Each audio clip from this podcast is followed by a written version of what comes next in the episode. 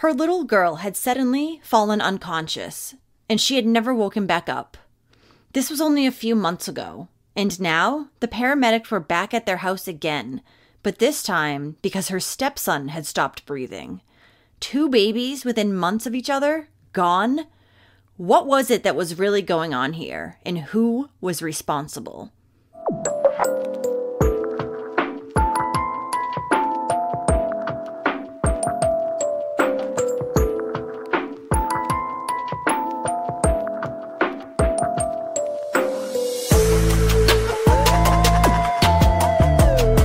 Welcome, or welcome back. I'm Cassie, and this is A Wicked World. Hope everyone's doing great today. The case I have for you today is not just about one child, but two children who died 81 days apart from one another in the same house. This is the story of Desiree McCartney and Nathaniel Ritz.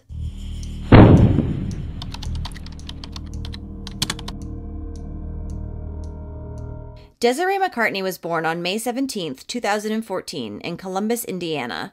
Her mom is named Christina McCartney, and her father is Gary McCartney. Desiree was a happy and loving little girl whose favorite things were dancing, singing, and she, of course, loved the movie Frozen. Desiree's mother, Christina, had obtained full custody of her, along with her older brother, Nicholas Kedrowitz, and her younger sister, Abigail.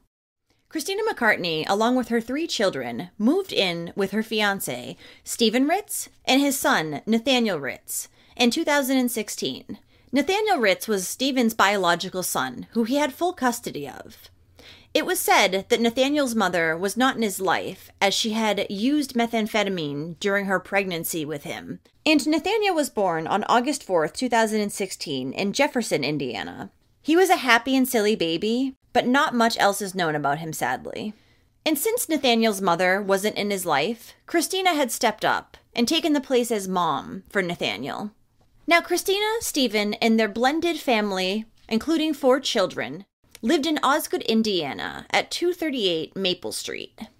At the time of this story, Nicholas was 13, Desiree was about to turn 2, Abigail was 1, and Nathaniel was around 11 months old. Since Nicholas was much older than the other three children, he often helped out with his siblings. Nick would always act as a caring and protective big brother. But not all was well in the house. In fact, Christina's fiance, Stephen, was not known to be a good man. She would even say that he could be abusive towards the children sometimes. So it was a bit of a tumultuous home, especially with four children, three of them being under the age of two. On May 1st, 2017, a 911 call was made from the family's home requesting emergency services. Stephen had made the call, and he said that there was an unresponsive child. When the first responders arrived at the scene, they immediately tended to the little girl, who was unconscious and not breathing. She was also covered in vomit. It was 23 month old Desiree McCartney. Desiree had been taken by ambulance to Margaret Mary Community Hospital in Batesville. And then, due to the severity of her condition, she was transported to the Children's Hospital in Cincinnati. But unfortunately, after several days on life support, Desiree died on May 6th, 2017. So police, of course, wanted to speak with Christina and see what had happened. Christina told police that she had arrived home that night around 6:45 p.m. When she had come in the door, she was met by her son Nick, who was carrying unconscious Desiree wrapped in a towel. He told her he thought there was something wrong with her. Maybe she was sick because she wouldn't talk to him. Christina tried to wake up Desiree by calling her name and shaking her, but she didn't respond to either. So immediately, Christina started to perform CPR and told Stephen to call 911. So, of course, police also wanted to speak with Nick, as he was the one who was with Desiree at the time. He told police that that night it was one of his chores to bathe his siblings. He brought Desiree into the bathroom for her bath first, where he says that she undressed herself and got into the bathtub all on her own. He says once she was in the tub, she had thrown up a few times, so he needed to go get her baby wipes. He left the room with Desiree still in the tub and said he was gone for about five minutes before he returned. When he returned to the bathroom, that's when Nick said he found Desiree face down in the water and unresponsive. When an autopsy was performed on Desiree's little body the following day, the coroner did not find any evidence that she had drowned. But the autopsy did reveal that Desiree had experienced a prolonged period of lack of oxygen to her brain. And though this was discovered, her manner of death was listed as undetermined. State police investigators started looking into the toddler's death, as did child welfare workers with the Indiana Department of Child Services. Nick was at first removed from the home, but then a judge allowed him to return during the ongoing investigation. And police's investigation into Desiree's death was still ongoing when on July 20th, 2017, 911 was again called to the house with another unresponsive child. This time, when paramedics got there, they found 11 month old Nathaniel Ritz to be unresponsive. It was only 81 days after Desiree had been taken to the hospital. Nathaniel, like his sister, was taken to Margaret Mary Health, where he was pronounced dead early the next morning. Police were told that the family had eaten supper that night, then watched TV together. Around 11 p.m., Christina asked Nick to take Nathaniel to bed since the two of them shared a bedroom. Nick did as he was told, but only a few minutes later, he came out of his room holding Nathaniel, telling his mom that something was wrong. He said that he'd noticed that Nathaniel had not been moving while he was in the middle of doing his chores. And when Nick went over to the little boy, he said he was cold and pale. An autopsy was also conducted on Nathaniel, and his death was also listed as undetermined. A second investigation was now opened, this time into the death of Nathaniel Ritz. After Nathaniel's death, the Indiana Department of Child Services placed Abigail in a foster home, and Nick went to live with his great aunt and uncle, Candace and Bob Barker, who also lived in Osgood. A few months went by, and then in September of that year, the investigations, which had already been focused on the people who lived in the house, began to focus more sharply on Nick. Not only had he been there, both times, but Christina had also called the police on September 5th and told them that Nick had just recently mutilated a kitten. He had mutilated it so badly that it had to be put out of its misery afterwards. Nick had taken a kitten that Bob and Candace owned into the basement where he proceeded to torture it. Candace said that the kitten suffered a puncture like wound to the head and also had deep open wounds to its body, enough so that some of its organs were coming out. Nick admitted to his great aunt that the kitten had scratched him, so he had gotten angry and squeezed it too hard. And when it was realized that the kitten was so badly injured that it needed to be put down, Nick asked his uncle if he could go with him so that he could see the kitten's brains be splattered everywhere. Yeah, that's horrifying. He mutilated that kitten so badly its organs were hanging out. No wonder why the investigators were zoomed in on him at that point. Candace described her nephew as having anger issues, and he was also very self centered. So, Candace, who has diabetes as well as a prosthetic leg, told investigators that Nick had said to her, with all of her health problems, maybe she just needed to die. And Nick had also made similar statements about the couple's elderly dog. After this incident, psych evaluations were requested by the police to be done on Nick, Christina, and Stephen. During Nick's evaluation, he talked about large knives, fires, and setting his siblings free from Satan. But he would not answer the question of whether or not he was responsible for both of his siblings' deaths, though I think it's kind of obvious at this point. On December 13th, 2017, the lead detective from Desiree's case and the lead detective from Nathaniel's case went to speak with Nick in his aunt and uncle's home. During that visit, Nick actually pulled them aside and said he needed to speak with them. He said that he had recently had dreams about the babies. And he started talking about saving Desiree and Nathaniel from hell in the chains of fire, whatever that is. Nick said he had help from an angel to set his siblings free. He also said that he had a conversation with God about Desiree and Nathaniel, but he couldn't share it with investigators because he had promised God that he wouldn't. When Nick was asked to talk about what had happened to Desiree, at first he said that he couldn't remember. But when asked about Nathaniel, Nick said that he had placed the boy in the bottom bunk bed, placed a blanket on his head, and pushed down. And when asked about Desiree again, Nick said that he had helped her out of the bath and then put a towel over her head, smothering her, so that he could set her free to heaven, is what Nick said. Nick told them that he knew Desiree was dead when she had gone limp and her face had turned blue. The teen was crying throughout, and he told the detectives that he did not want his siblings to live in the hell that he had to live in. So that's why he had suffocated them. When investigators asked him what hell was to him, he replied, chores. Nick then asked the detectives if they had seen the list of daily chores that he was required to do. They said that they were aware of the long chore list that he had. He said he had to protect them from Stephen Ritz because he did not want them to go through what he went through. Nick's uncle Jeff had actually recently told investigators about a time that Stephen had given Nick a bloody nose.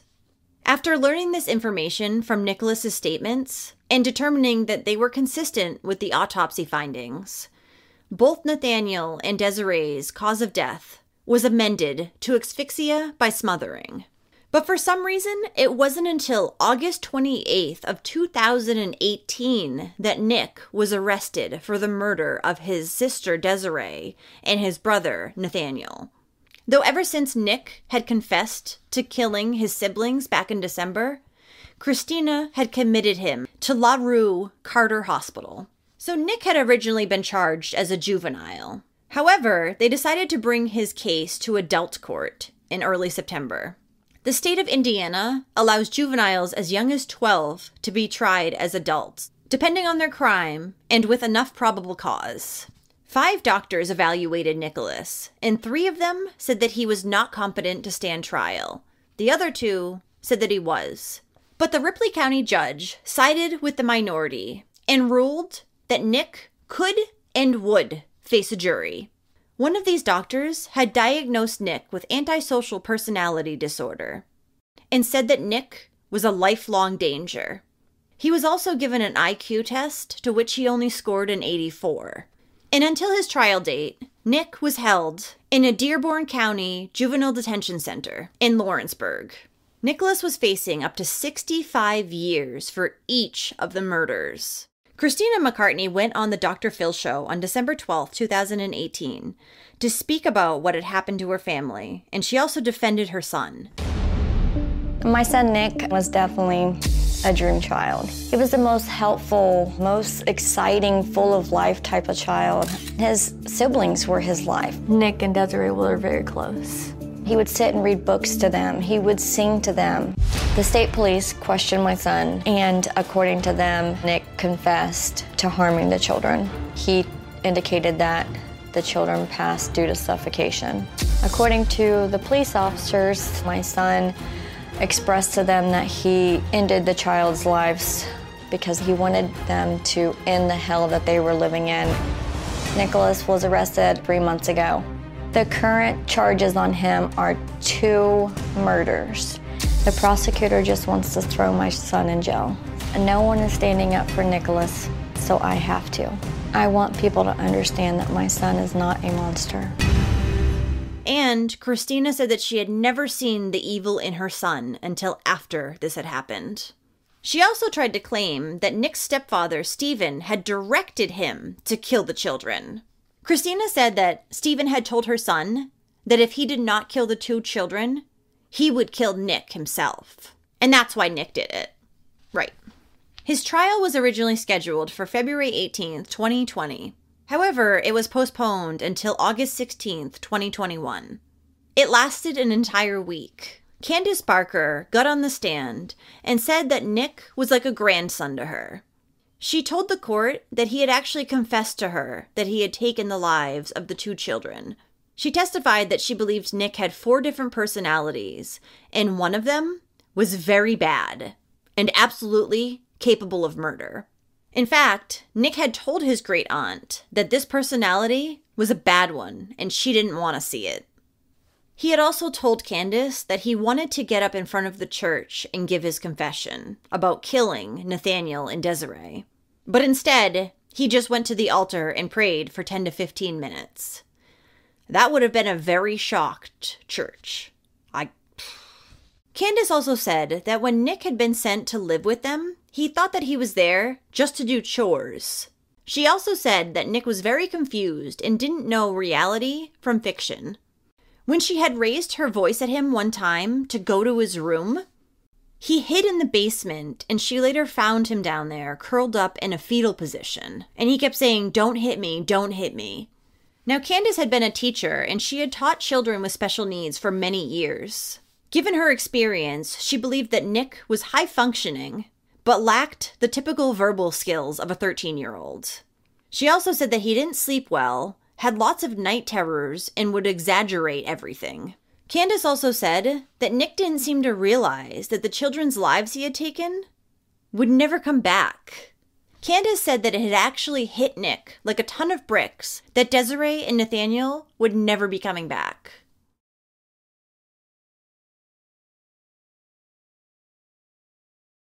Candace went on to say that Nick never said he didn't do it, but he did change his story multiple times while he lived with her.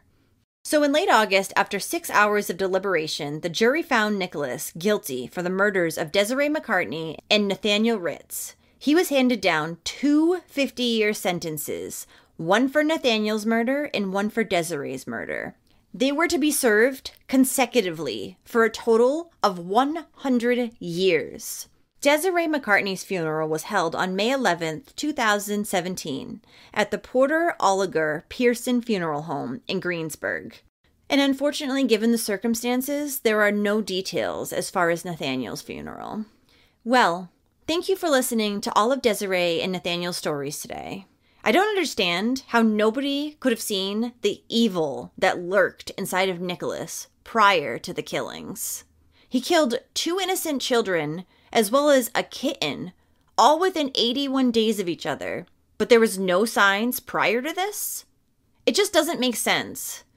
And if you look at Nicholas's old Facebook account, you'll see that there's a lot of pictures of him and Desiree. He really seemed like he loved his sister, but maybe in his warped mind, this was somehow protecting her from going through the awful things that he had already been through at 13 years old. But what do you think? So if you do like true crime and you want to hear it from me, then don't forget to hit that subscribe button below and turn on those notifications too so you'll know when I upload a new video, which is two to three times every week. Thanks for watching A Wicked World. Until next time, guys, take care. Bye.